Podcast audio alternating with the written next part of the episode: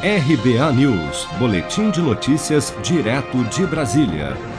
Com um crescimento de 1,1% em julho, o setor de serviços no Brasil registrou seu quarto mês consecutivo de alta, atingindo seu maior nível desde março de 2016, ficando agora 3,9% acima do patamar pré-pandemia registrado em fevereiro do ano passado segundo dados da pesquisa mensal de serviços divulgados nesta terça-feira pelo IBGE.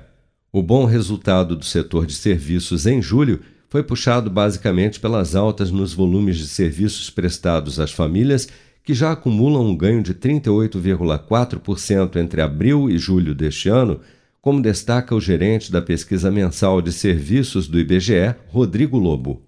Analisando os resultados do mês de julho, houve concentração de avanços eh, entre os setores investigados, eh, com destaque para os serviços prestados às famílias, que avançaram 3,8% frente a junho, eh, com incremento de receita das empresas de hotéis, restaurantes, serviços de buffet e, e empresas de parques de diversão e temáticos. A outra atividade que avançou frente a junho foram os serviços profissionais administrativos e complementares, em função do aumento de receita das empresas eh, que atuam em atividades jurídicas, serviços de engenharia e soluções de pagamentos eletrônicos. No campo negativo, destaque para os serviços de informação e comunicação, que mostraram variação negativa de 0,2%, sobretudo por conta da, da, intensa perda de receita observada eh, no segmento de audiovisuais, edição e agências de notícia, por conta é, de quedas de receita das empresas que atuam em TV aberta e também na parte de edição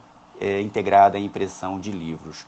Vale destacar que dentro dessa atividade, é, segmentos, grupamentos de maior peso, como telecomunicações e serviços de tecnologia da informação, é, avançaram frente a junho, mas esse avanço não foi suficiente para impedir a, a, é, o resultado negativo dessa atividade é, na comparação com junho. Nos últimos 12 meses, o volume de serviços no país avançou 17,8%, enquanto no acumulado de janeiro a julho deste ano, o segmento cresceu 10,7% se comparado a igual período do ano passado. Se você quer começar a investir de um jeito fácil e sem riscos, faça uma poupança no Sicredi.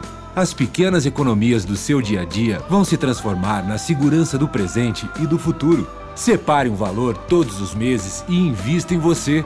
Poupe com o Sicredi, pois gente que coopera cresce. Com produção de Bárbara Couto, de Brasília, Flávio Carpes.